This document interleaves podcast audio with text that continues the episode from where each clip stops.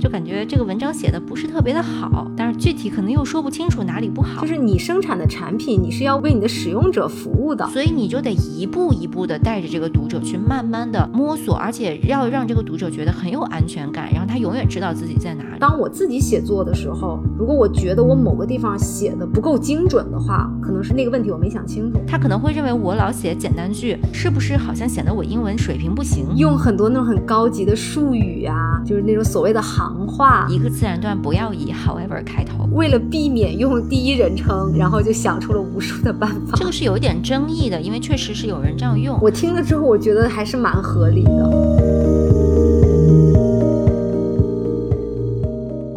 好，欢迎回到 Great Lounge 啊。那这一期呢，我们打算跟大家来聊一聊呃英语写作当中的语言问题。但是大家注意啊，这个语言问题并不是说正确不正确的问题，不是说我这个语法用的不对什么，我们就默认为大家已经过了这一关了啊。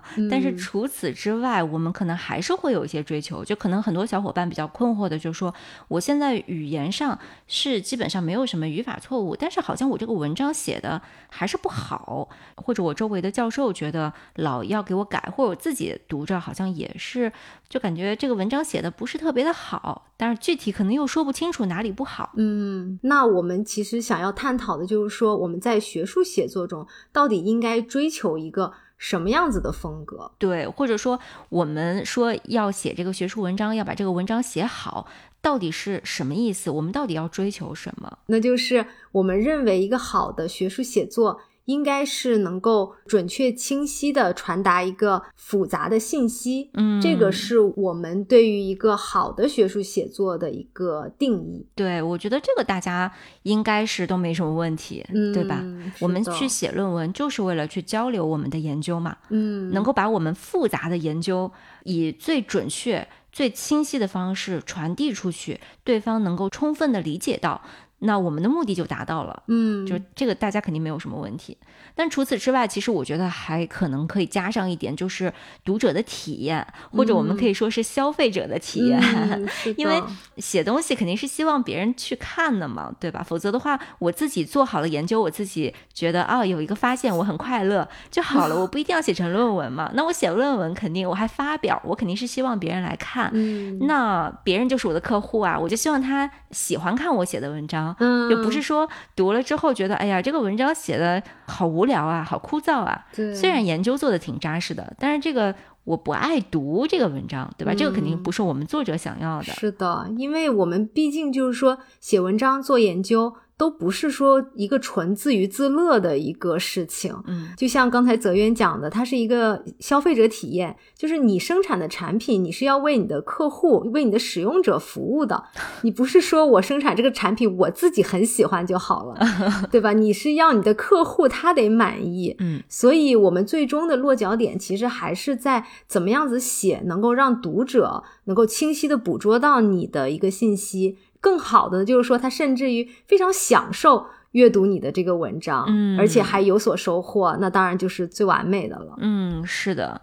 嗯，我觉得我们自己，因为我们自己也是读者嘛，我们自己肯定也有这样的体验，就觉得有一些人的文章虽然都是学术文章，嗯，就觉得写的很好，就觉得很爱读，或者读起来很轻松、很有趣，对吧？都是有这样比较好的体验，当然也有负面的体验。是的，是的，也有非常晦涩难懂的。是这个，其实就让我想起来，我之前有看过一本书。叫做 Stylish Academic Writing，它的作者叫做 Helen Sword。嗯，这本书挺小的，不长。他这本书的观点，我觉得就挺有意思的。他就认为说，我们这个学术写作也应该像那些创意写作一样，写的有趣、有文学性。嗯，啊，所谓的文学性，倒不是说我这个什么辞藻华丽的，不是这个方面的啊，就是说我写的让别人觉得很新鲜，然后很有趣，很 stylish，。这是他的那个标题啊，嗯嗯，当时我觉得看了之后还挺亮眼的，就是觉得好像有一点点颠覆我们原来对于学术写作的一个惯常的认知。我不知道 Jillian 你有没有这个感觉？就是一开始我们去学习学术写作的时候，我不知道你是什么感觉啊？就是我自己的感觉是，好像就会就好像有点故意去追求那种特别学究的风格。对对，我觉得可能刚开始写作的时候就是。特别想让自己写的特别像学术文章。啊，比如就会用很多那种很高级的术语啊，就是那种所谓的行话，嗯，或者就是我觉得有的时候会导致有点类似于一种八股文，但是我也不知道这个比有点。喻对不对。哦，我能理解你说的。啊，就是你会刻意模仿某一种，然后就显得自己好像特别学术，或者说啊特别客观，还是怎么样？就是某一种文章的结构，然后包括会使用一些就是所谓很高级的一些术语，嗯，然后我觉得这一些都会让文章显得稍微有一点点僵化、呆板。嗯嗯，这个可能是我们刚开始在模仿的时候，或者说在进行英文写作的时候，不可避免的可能会经历的一个阶段吧。嗯，是的。那我们今天呢，打算这样子来做。我们平时可能都听过或者读到过一些关于写作上的建议，嗯呃，我们今天呢就来把这些建议选取一部分拿出来讨论一下，去看看这些建议，我们觉得他说的有没有道理，以及我们在实际操作的过程中我们是怎么做的。嗯，那呃，我们第一个可能常常会听到的就是说不要使用被动语态。啊，我不知道泽源你怎么看待这个建议？呃，我其实还蛮常听到这种建议的，嗯，而且这个好像我觉得我看到的不仅仅是在学术写作里，在其他方面的写作上，我也听到有人这么说，就说哦少用被动语态，甚至是不用被动语态。哇我自己感觉，如果不用被动语态，特太难了吧？对啊，这个怎么避免呢？而且有必要吗？是的它，既然有一个用法在那里，你不用它干嘛？对的，对，存在即合理。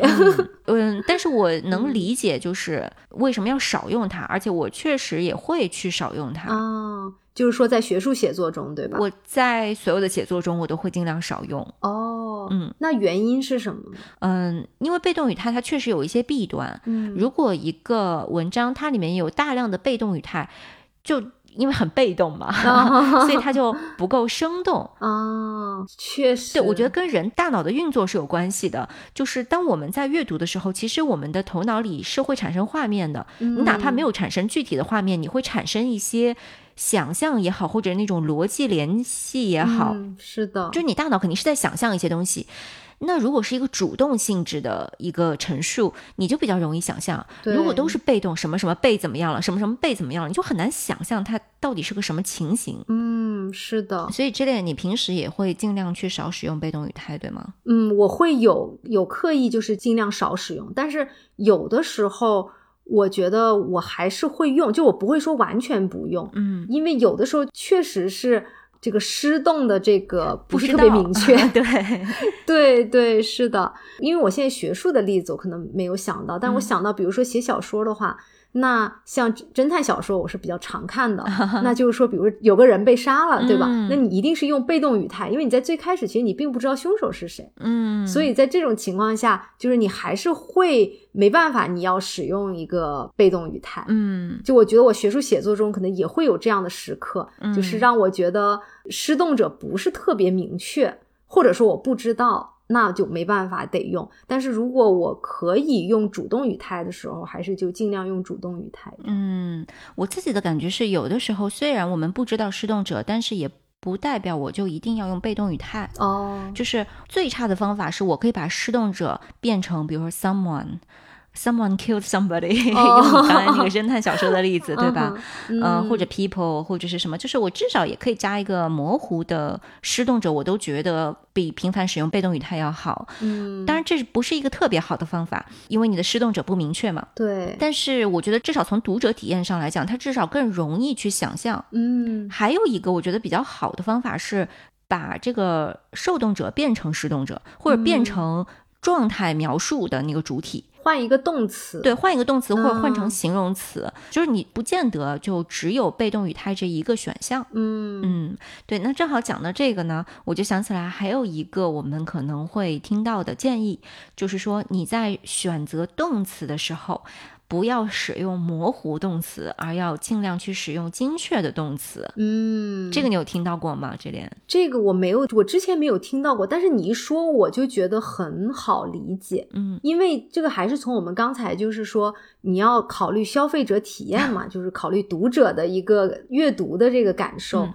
那你如果用一个模糊动词来讲的话，它传递的信息就没有精准动词传递的那个画面感清晰。嗯，像我们经常会说的一些模所谓的模糊动词，比如说 have，嗯，它就是一个模糊动词。嗯嗯，比如说 A has an impact on B，就是 A 对 B 有影响。对，这到底是什么样的影响，我们并不知道。对，或者是 A made an impact on B，像 make、have、do 这些都是属于看起来他说了，但其实他又没说的那种感觉的动词。对，那这个情况下，其实它看似是一个相对模糊的句子，当然你也懂了，说它 A 对 B 有影响。嗯，但是这个时候，你是不是充分的展示了你的研究呢？那可能你的研究其实它是 A 对于 B 有增强的功能，嗯但是你却没有把它说出来。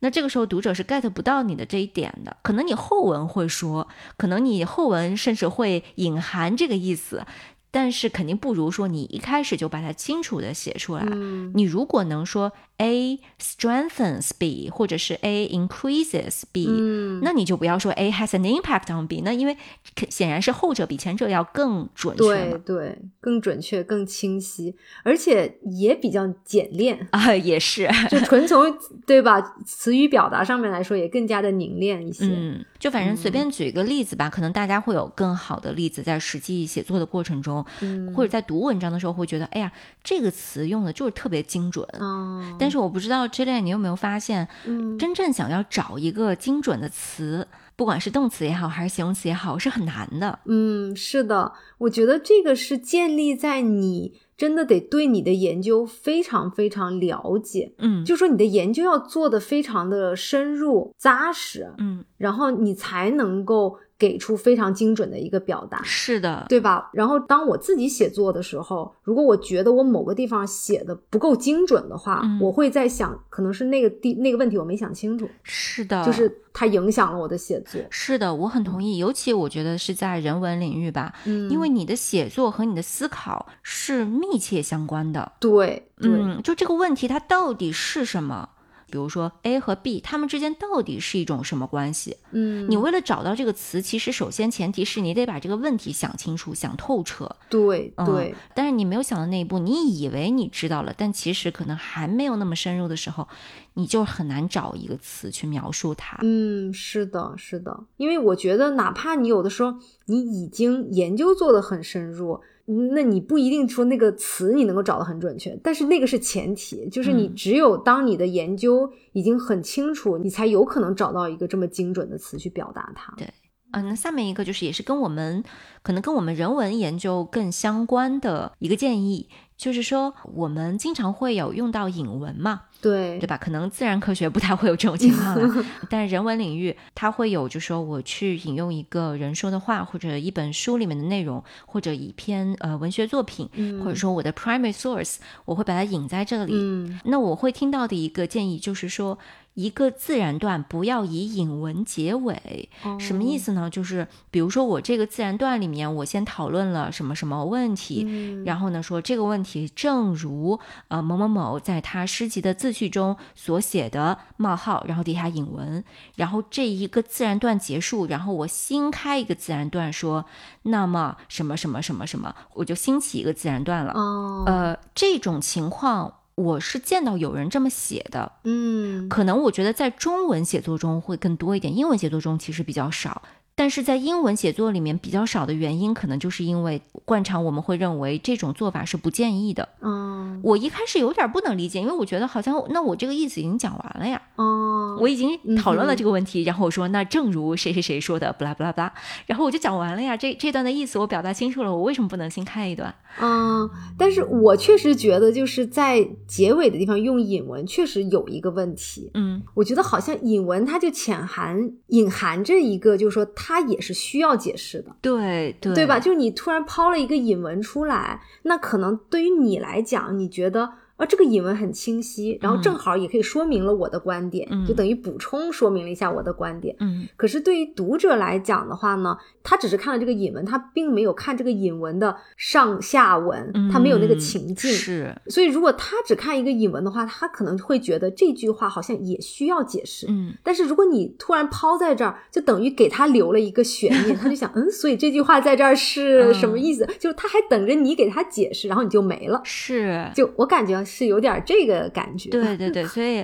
我后来听到这样的建议之后，我后来就不会这么做了。啊，对，就像这莲刚才讲的，至少在英文的写作里面，就是你只要是引用了一个别人说的话，你就得去补充说明一下他说的是什么意思。嗯，毕竟这是你的文章，所以你必须要再把这句话去解读一下，嗯，就是你引用它到底是为什么，或者说是你是怎么理解这句话的。因为你虽嗯然是引了它，但是不代表说读者对于这句话的理解和你对于这句话的理解就是一样的。嗯所以你得再补充说明一下，就像刚刚 j 莲讲的，对，就是你得还是得讲清楚。我觉得这个里面还有一个读者体验的问题，就是我不知道你啊，我有的时候看文章的时候，嗯我是不太会去仔细的看引文的，哦，尤其如果它哎这个引文比较长，是一段话，嗯啊、我就不会去仔细的看。那这个时候，如果他就抛一个引文又不解释，我就会觉得很烦，那就逼得我去看那个引文。哦，嗯、所以从读者体验来讲，我可能就是这个引文，我就知道啊，行，你就引了谁谁的话，我也不是很关心这人说了什么，我就想看你是怎么去说的嘛。对对对，那这个时候你在底下再补充说明一下，就说你对这个引文的解读。那对嗯于我来讲，看不看这个引文没有太大的影响。如果我真的很想要弄清楚这个问题，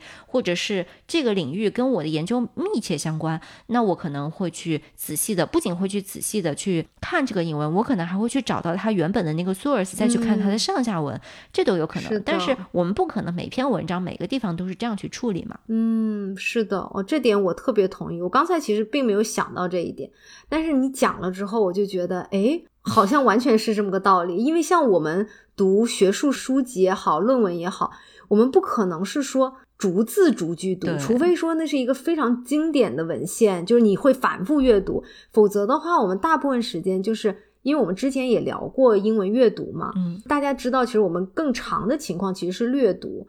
那像这种引文，很可能就是在我们这个略的范围里面，然后我们直接跳到说，哎，作者他用这个想说明什么东西。那你如果没有后面的那个，我们直接就啊，那这整一块儿就等于全部略过去，我可能就完全不知道你这一段想要说什么。嗯，嗯然后刚刚那个情况，我觉得还可以带出另一个比较有争议的点，嗯，就是还回到刚才那个例子，假设我这个自然段论述了，我说什么什么什么，然后正如谁谁谁在他的诗集的自序里面说，然后一个引文，然后这个自然段结束，然后我兴起一个自然段，however 什么什么什么，然而又怎么怎么怎么样，就是相当于我对于上一个自然段的一个转折。嗯那这个其实是挺有争议的，我不知道这类你有没有听过，但是有人跟我讲说，一个自然段不要以 however 开头。哦这样对，但是我又实际见过有人这么用。哦这个我还真有一个，但是跟刚才你说的这个是相反的。嗯。就是当年我是在准备那个 GRE 考试的时候，嗯。就是有有那个作文的那个，嗯。就是他有教说怎么写作文，嗯。然后当时讲了一个非常经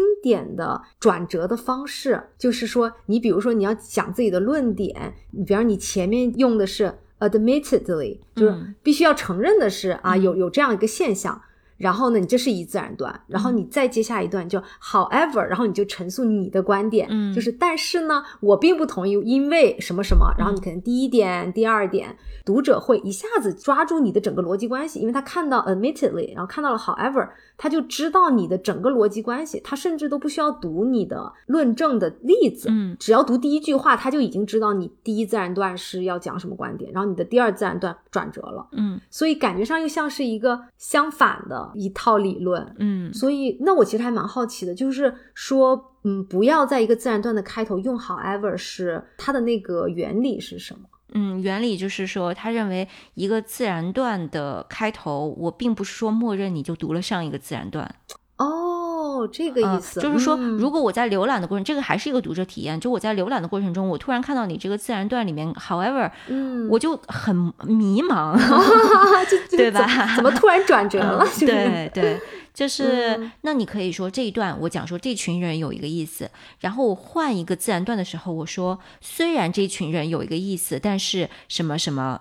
就是你还是把上一段的那个主体内容再重新用一句话概括一下，这样子的话，读者在看的时候不会有一个突然不知道自己到哪儿了的那种感觉。嗯，这个我觉得倒是也合理的，因为我自己个人在阅读的过程中。我确实出现过那种看到有的人用 however 开始一段的时候，我感觉很迷茫，因为我可能就并没有非常仔细的，我看也看了，但是没有那么仔细的去看他之前说的那些东西，而且尤其是有的时候你并不是很清楚他的这个转折是针对什么的转折，嗯，对吧？因为他上一段说了好多内容，没错，那他这个 however 到底针对的是哪一个？嗯。我听了之后，我觉得还是蛮合理的，嗯，而且这个真的是把读者体验就是考虑的非常周到，就是你都甚至不能假设别人把你前面那一段也读了，啊，对你这样就要要求，就是说自己的每一个自然段，其实你都需要比较清晰、准确的表达自己那个意思。反正我觉得这个是，嗯，这个是有一点争议的，因为确实是有人这样用。但是我听了这个建议之后，我觉得它好像挺有道理，所以我后来就会避免这样子的使用。嗯，然后讲到这个，就是还有一个是我有听过一种说法，就是说你在写作的过程中，其实是你带着读者去。走入一片森林，嗯，这个读者是非常迷茫的。我觉得这个说法很对，嗯，因为我们去读一篇从来没看过的文章，我就是很迷茫，我就啥都不知道，就是两眼一抹黑。只有你这个作者带着我走，对，我不知道前面有什么，不知道它是什么弯弯绕绕，什么都不知道。但是你作者是非常清楚这片森林的，对，所以你就得一步一步的带着这个读者去慢慢的。摸索，而且要让这个读者觉得很有安全感，然后他永远知道自己在哪里。哇，这个比喻真是太精妙了，我感觉完全就是做一个读者，然后去看一个学术论文的一个体验。嗯嗯，然后我们还有一个非常常听到的，我觉得这个我不知道是不是。更加的适用于中国学生，还是说其实英语母语写作者也会常出现的？嗯，就是说尽量要使用简单句，少用从句。嗯，对，这个我觉得哪怕是英语母语的人也会有这样的问题。有的时候我们看呃那些特别不好懂，然后特别不想看的那种文章，或者是专注的时候。就是他的那个长难句太多了，嗯，是的，而且是没有必要的多，就他明明可以分句，他不分，是的，这个不是说显得你厉害，你能写那么长的句子，你你一句话能写五行十行，对，这个又不是在你你在这儿炫技，对，你目的就像我们回到一开始，你目的还不是为了清晰易懂吗？嗯，那你这个写那么长，已经肯定大多数人都给你绕晕了，嗯，就你已经达不到清晰易懂了，你读者体验。又很差，那你写出来干嘛呢？是的，但是呢，我记得很印象深刻的就是我刚刚开始写英文的文章的时候，就会用很多从句，嗯，然后我印象可深刻的就是我当时去了那个 writing center，嗯，然后不是找别人帮我看一下文章嘛，嗯，帮我改文章的人说的最多的就是你这个可以把这个句子拆成几个句子，就是说你的从句用太多，你应该把它拆成几个句子。我当时就觉得。嗯，我们以前老师教的就是说，让我们就是用从句是一种比较高级的表达方式嘛，有点像，对吧？以前在以前学英语的时候，都是有点这种从句是高级的表达方式。然后我想说，为什么现在都要让我把它拆成那种像简单句一样的？可是我后来就越来越能理解，就简单句其实是。非常有力的，非常有力量，然后也非常的清晰直观。是的，你的而你的从句就会导致别人会很绕，嗯，就哪怕是母语者读也会觉得很不舒服。是的，没错。哎，你这么一说，我觉得确实是这样。可能很多中国学生反而会犯这样的错误，或者说他也不是个错误，他本身语法上是正确的。嗯，但是我觉得还是一个误区吧。可能就是说，一方面他可能会认为我老写简单句，是不是好像显得我英文水平不行？刚入门一样，对对对，就是可能他本身内心有点怯，可能写个从句能壮壮胆那种感觉，呃，这是可能一个原因。还有一个，我觉得可能跟一个中英文的语言习惯，或尤其是书面语言的习惯有关系。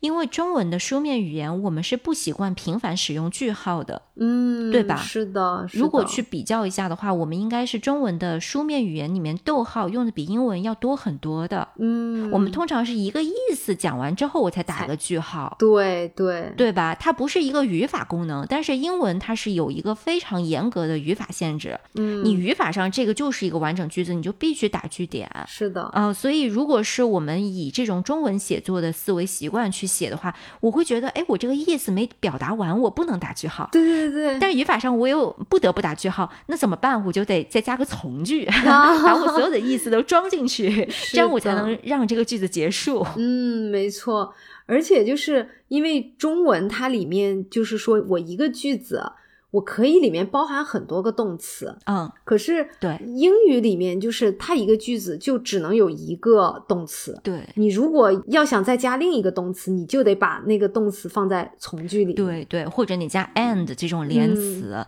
对、呃或者什么，就是你总得想一个办法，才能让两个动词就是共存在一个句子里面。是的，是的，对，它只能有一个主要的那个动词。对，确实这一点跟中文的习惯很不一样。这个我觉得嗯可能我们在学习英语写作的过程中也是一个难点，因为我们的思维就是这样子的，就是嗯。那我就是得用这么多动词，你又不让我用。对呀、是对你讲的，这个，我就想到，就是好像还蛮多中国学生，包括我自己在内，比较嗯。习惯用的一种从句，就是 ing 引导的从句，哦，就是动词的那个动名词形式或现在分词形式嗯。去引导一个从句，因为他先说了，比如说我。或者这个东西它怎么怎么样，就是是一个简单的一个主谓宾、嗯这样子的一个句子，但是他觉得这个意思还没完，那他不忍心打一个句号，但是他又想表达新一个动作，那怎么办？就是再加一个 ing，比如说我随便举个例子啊，就说啊、s o m e o n e s poetry is innovative。这本身就是一个句子了，对吧？但他觉得他还没有说完，因为他想要说他这个诗的这个创意点在哪里，所以它得逗号。然后呢，嗯、就开始用 ing 了，比如说 using this method and that method，、哦，然后再逗 号，然后 creating an effect of 啊什么什么什么东西。对，这种还蛮常见的。嗯，这样子的话，就是说，他觉得就是好像不得不写这样一个句子，这样子我才能把这个整个意思全说明了。因为我先说这个人的这个诗非常有新意，因为他用了这个手法，然后用了那个手法，然后并且营造了一个什么什么样子的效果，这样子我整个意思才圆满。对对对，那如果我要拆的话，我就感觉好像它就断了。但是其实像这种情况下，就是还是比较建议去拆的。啊，是的，你一开始的那个句子就是一个完整的句子，你就打一个句号，对，然后你就再继续说，就是你可以把它拆成三个句子，其实，对，对然后这样子的话，对你的意思没有任何的影响，反而会让你的句子非常清晰。是的，我觉得这种情况下，很多时候其实都是会建议你最好可以拆一拆。嗯，对，哦，而且还有一个就是这种 ing 引导的从句，它容易呃带来一个问题，就是如果你对它的使用还不够熟练的话，它会导致那个主谓搭配错误。哦嗯，对，因为你的那个 ing 的动词必须是你的主语，就是那个主语不能变。对对对。但是有的时候你这个意思写的复杂了之后，你可能自己都忘了，自己都搞不清楚了，然后它会导致你的那个语义上，其实你的主语已经指向另一个东西了。对到底是指向刚才我举的那个例子，呃，比如说 someone's poetry，你最后变成 using 什么什么，到底是这个 someone 是在 use 还是这个 poetry 在 use？对，是会有这样子的问题，对，就会变得混嗯乱。是的，是的。哦，然后还有一个，我觉得是，就是我在写作当中也会一直困惑的一个点，嗯就是说，当我们在写学术论文的时候，我们要不要在文章当中使用第一人称嗯 I？、嗯，对，这个我觉得是挺不知道怎么去处理的，因为你这个东西它是我的一个观点，然后我要表达我想的怎么样，嗯或者说我想要论证什么，我就感觉好像要用一个 I。嗯可是呢，又有人认为说你在学术论文中尽量的不要用第一人称，嗯，这个我不知道泽约你是怎么去处理这样的事情。我两种观点都听过，嗯呃，但是这两种观点我听的是他们的侧重点不一样。嗯呃，有一种呢，就是说你尽量不要去，或者说你少说。我认为，嗯，因为你整个的文章都是你认为，对对，所以你的那个我认为就是废话 就是大家都知道，因为是你的文章嘛，对，这个我是赞同的，但是有的时候也不得不用，对吧？你说了别的学者认为什么，那现在得说你认为什么，嗯，它也不是个绝对的东西，但是如果说它是一个可有可无的存在，那一般就会把它删掉，嗯，这个我是同意。从这一点上来讲，可能就是说少用 I，嗯，但是我还听过一个建议，就是我之前提到那本书《Stylish Academic Writing》。里面就是建议大家去用 I，嗯，它的侧重点在于，如果你非要用一个主语，就是你自己。的这个主语的话，你就用 I，而不要用其他，因为有的时候我们会避免用 I，是因为我觉得如果用第一人称单数用我的话，好像听起来不够客观，因为我写的是学术文章，所以我想避免主观臆测。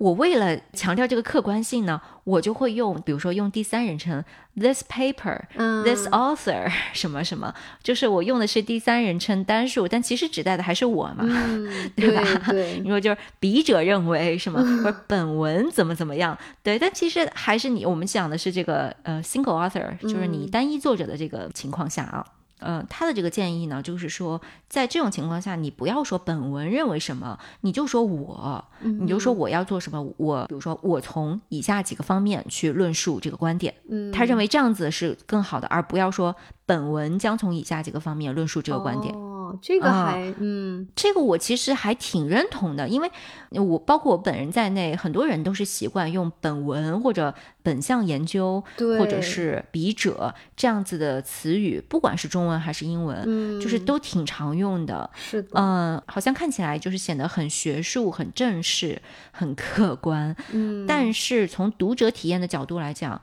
我确实愿意看到我。嗯，我不知道你有没有这种感觉，就是当你看到说我将从以下几个方面的话时候，我就觉得很清楚，而且跟这个作者的那个对话感或者说是那种亲密感就会更强一些。嗯，就好像我真的是在听你说话，或者听你在做一个报告。对，我觉得这个体验确实是更好的，而且本质上是一样的，就是你嘛。嗯，是的，是的。其实大家就都知道，不管是说你用 this article 或者 this research this study，但实际上大家也知道，就是在说你。嗯，我觉得可能照这样讲的话，确实可以用。用爱，但是我以前因为没有听到这个观点，就是我比较常听到的，就都是说尽量少用第一人称，嗯，就导致我确实在比如说写那种。奖学金申请啊，或者写一个论文的 abstract，嗯，然后我都是会讲说，哦，this study 对对怎么怎么样，或者 this study argue 了什么东西，但实际上是我 argue，对，是的，是的，嗯，这种确实是挺常见的。我听到了这个建议之后，我自己也认为有道理之后，我有的时候就会嗯用 I，但是我不是说我其他的就不用，我有的时候可能会穿插着用，对，呃，因为你老说 I，有的时候也挺烦的，对吧？就是，但至少就是我不会说。避免去用 I，这是一个这几个情况，我觉得都 OK。但我觉得有一些情况倒是好像比较明显的是不太好的。嗯，一个是用。第一人称复数就是我们，但是前提是你是单一作者。嗯啊，当然，如果你有个团队，那你当然你说我们 对吧？我们团队这个很合理。但是如果你是单一作者，然后你说我们认为什么什么，这个在中我觉得在中文的论文里挺常见的。我不知道你有没有见过？是是是，我有见过。我们这里将什么什么作为什么什么。对，但是英文的话应该会挺困惑的，因为你说我们的话，别人就不知道你到底在指代谁呢？对，你们是谁？对对，但中文我觉得也其实也存。那这个问题只是大家好像习以为常了，就觉得 OK。它其实我觉得这个背后的理论也是，当我说我们的时候，听起来好像就更客观，或者是这不是我的一家之言。但你又没有说我们是谁，你和谁呀？对 对，是的。对这个其实我觉得是我自己个人是不太欣赏的。英文其实也可能会有这种问题，比如说 We can conclude from this 呃 evidence that 什么什么。对吧？对，但是其实是你自己从里面得出了一个结论，你非要拉着我说 we。对，所以我觉得这个 we 就完全是不要用，就是如果你是单一作者，就就不要用这个。对我自己觉得是有一点问题，还有一个比较有问题的是，嗯，把它换成无人称，就比如说你不说 I argue，你说 it can be argued that。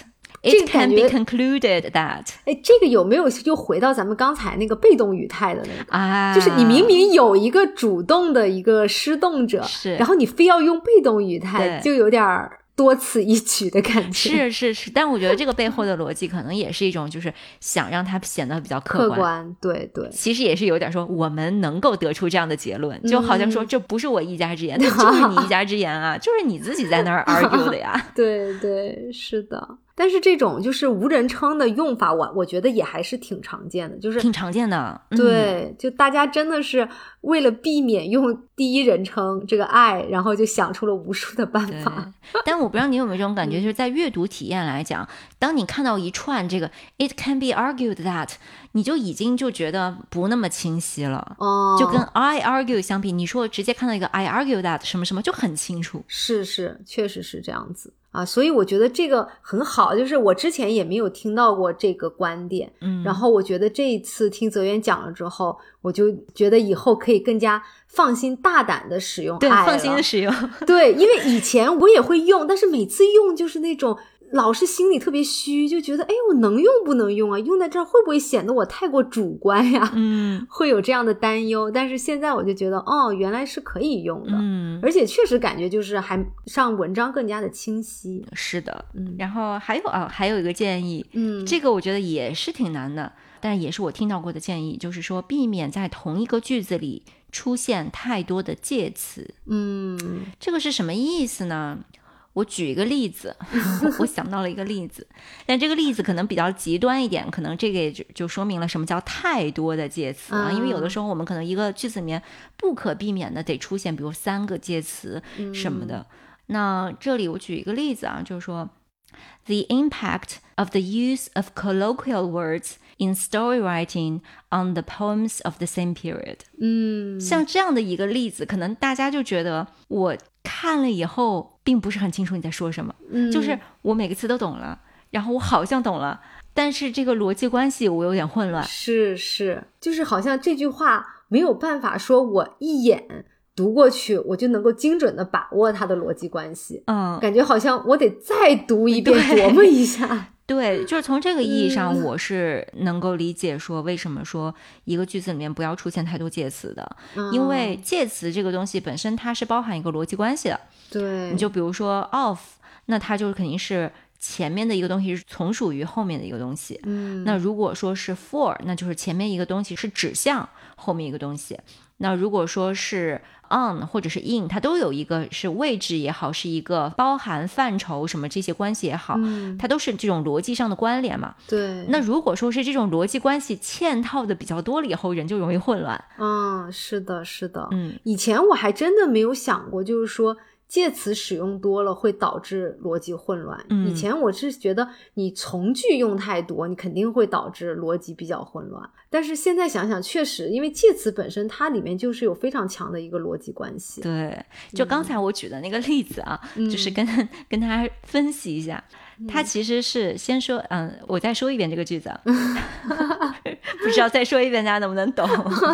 嗯。是 the impact of the use of colloquial words in story writing on the poems of the same period。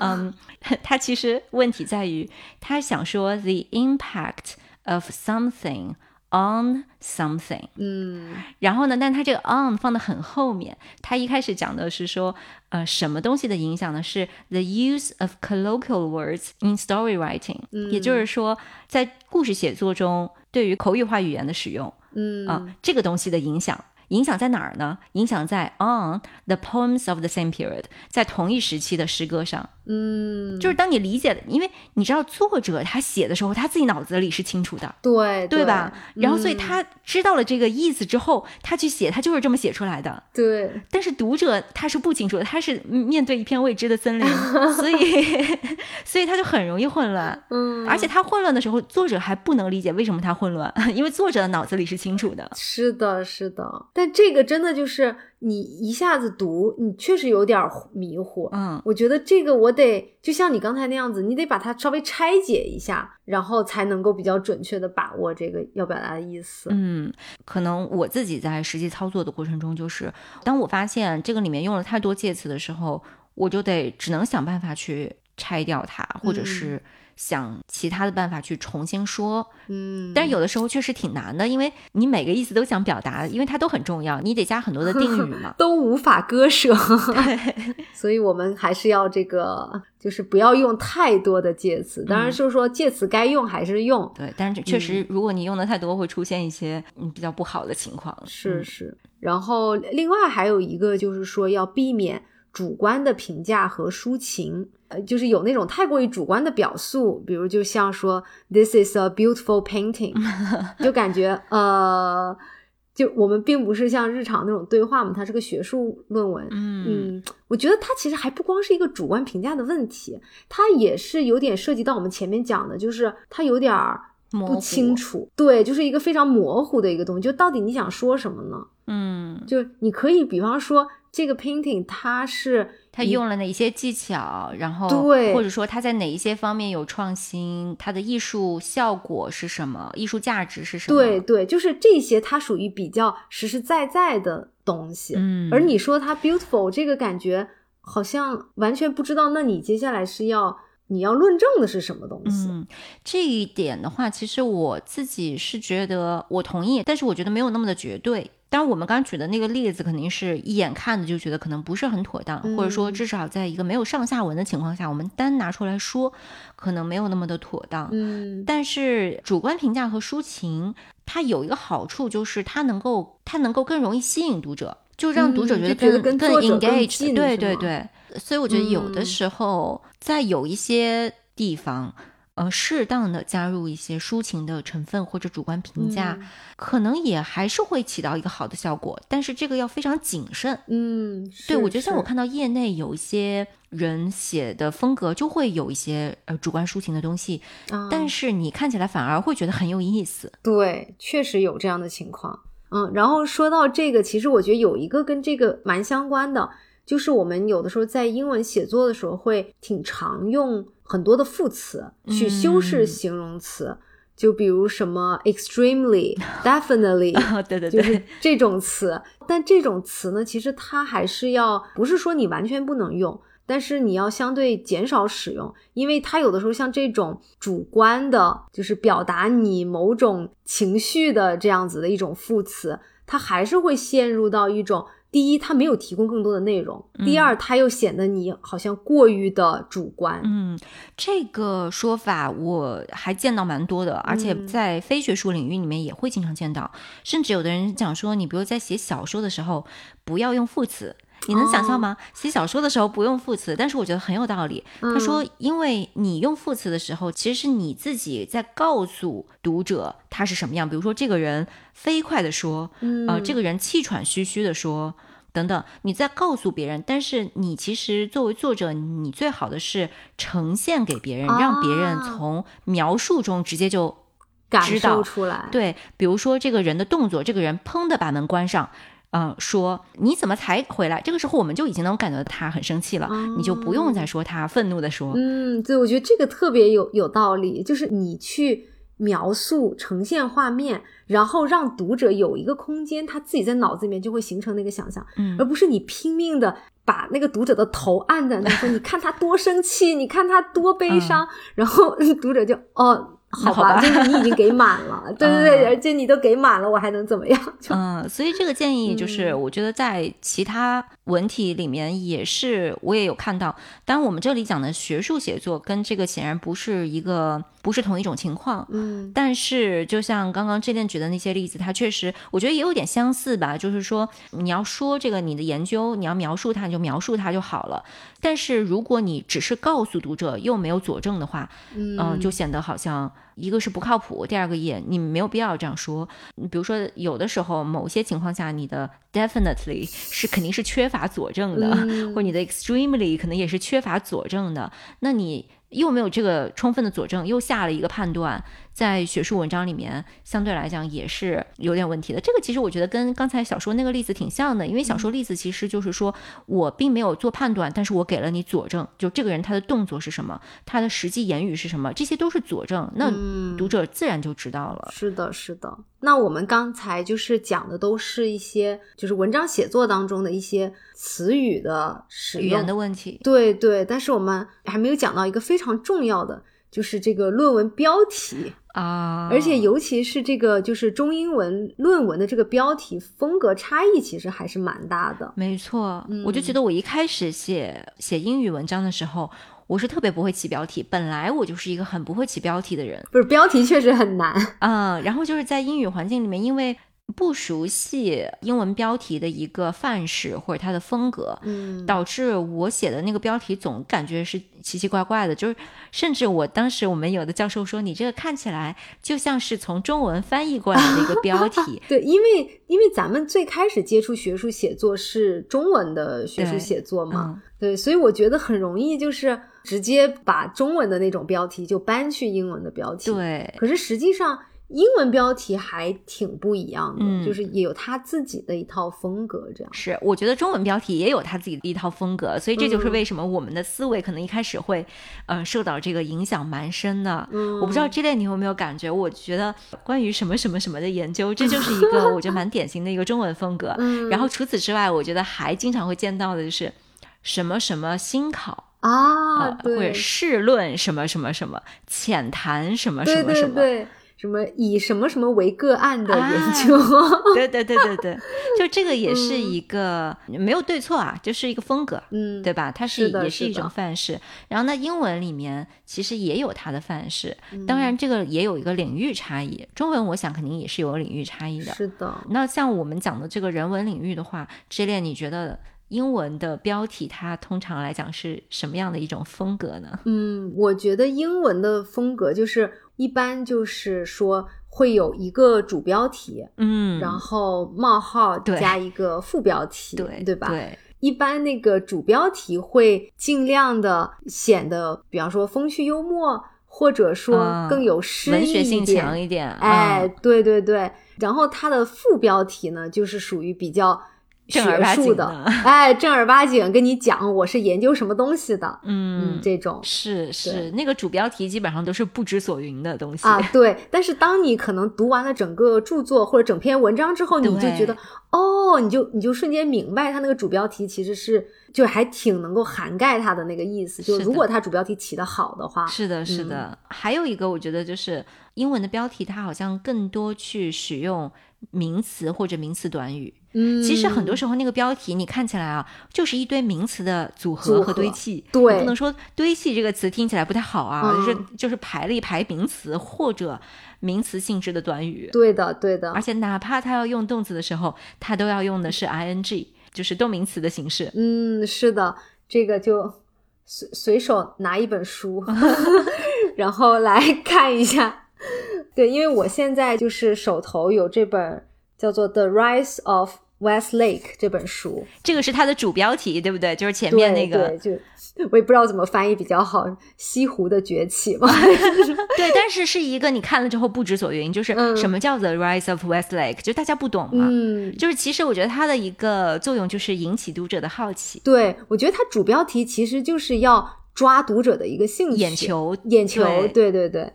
然后它的副标题就是 A Cultural Landmark in the Song Dynasty。嗯，哦，那你这个时候你就比较清楚了，了就第一，对你知道他研究时间段是宋朝，嗯，然后呢，他说是一个呃 cultural landmark，就是一个文化地地标嗯对，那我们结合前面的主标题，嗯我们就知道是讲哦西湖如何在宋朝变成了一个文化地标这样子。啊、对嗯对对。那大家看到就是说，它其实主标题和副标题就是两个名词，啊、对吧？虽然它们都是短语，对，一个是什么的兴起，对吧？嗯一个是地标。对，然后那我这个就是还是刚才那本书嘛，就是打开看一下它的章节的标题，嗯然后立刻就看到了一个使用动词的，嗯就是在标题里面使用动词的，它叫 seeking identity in place 冒号 writing and reading Westlake，所以你就看所有的动词全部变成了 ing 形式。是的，是的，嗯。嗯对你举的这个例子还是蛮典型的，嗯英文呃，至少我们说人文领域对吧？起标题的这样一种模式，对对，当然肯定也有有的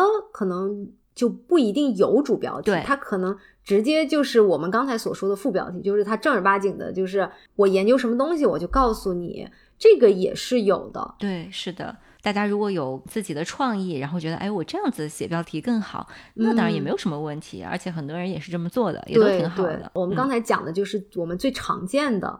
一种标题的一种风格吧。嗯，那么我们刚才说了这么多，最后总结一下，我想问一下，比如这恋，你在自己的这个学术写作里面会追求什么样的语言风格？或者说，你平时在阅读的时候，你喜欢读哪一些风格的文章？嗯，我觉得，如果是我追求的话，嗯，就是追求，你可以追求的很高啊，就就不一定达得到嘛。我其实是。一直想写成一种，就是说，不光是非常的清晰啊，而且风趣幽默，独具个人特色，就是这个是追求的。但是因为它的这个要求其实非常非常的高，我觉得不要说是英文，我觉得我中文都没有达到我自己就是追求的这样子的一个一个语言风格。嗯，这个是属于比较高的，我达不到，那我尽量就是说我要。最低的那个我得达到，但我觉得也已经很不容易了。就是明白小畅，深入浅出，这个是我对自己的写作的要求。嗯，也是我自己读别人的文章的时候，如果我看到这样子类型的写作，我会觉得读起来非常的畅快。嗯，那其实这个明白小畅，深入浅出，其实我觉得第一个涉及到的点就是。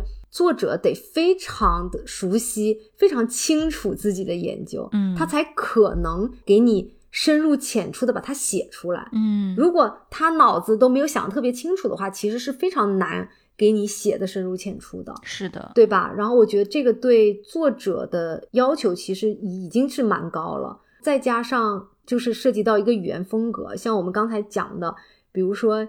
你要如何清晰凝练的把你的观点展示出来？嗯，比方说就是不能用太多的这种从句啊，不要使用一些比较不清晰的动词啊，就当然就涉及到之前的那些我们提到的一些点。但所以就总归一句话来讲，就是我非常喜欢看到别人很清晰、很简练，然后能够表达自己的观点的那种，嗯，就是是我最爱读的文章。就每次读完都觉得哇。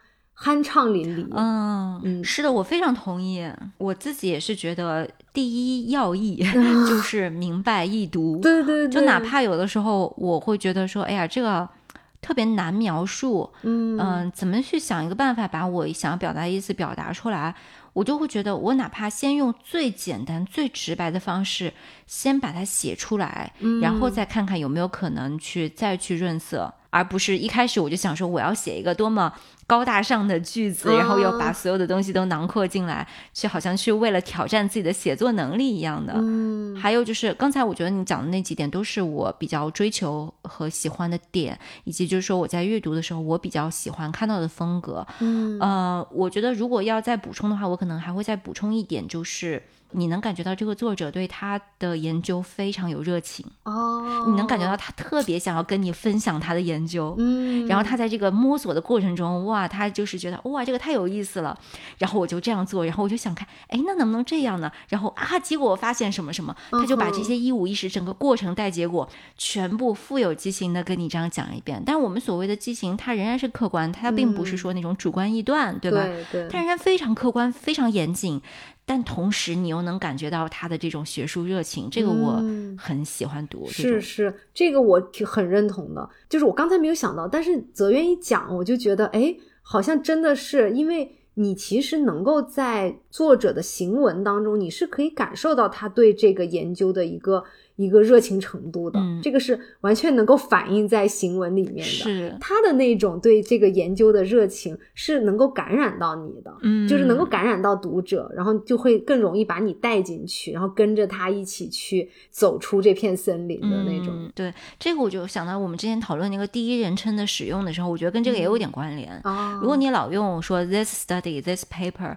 就还是有一点冷淡对的感觉，但是你说我怎么样的时候，你就能够感觉到这个研究者的形象活生生的在那里，他去做这个研究，他去跟你说这个故事的那种感觉。是的，反正我们今天讨论的内容说简单也简单，就是一个 communication 的问题，对吧？怎么样最好的把我们的意思去传达给读者？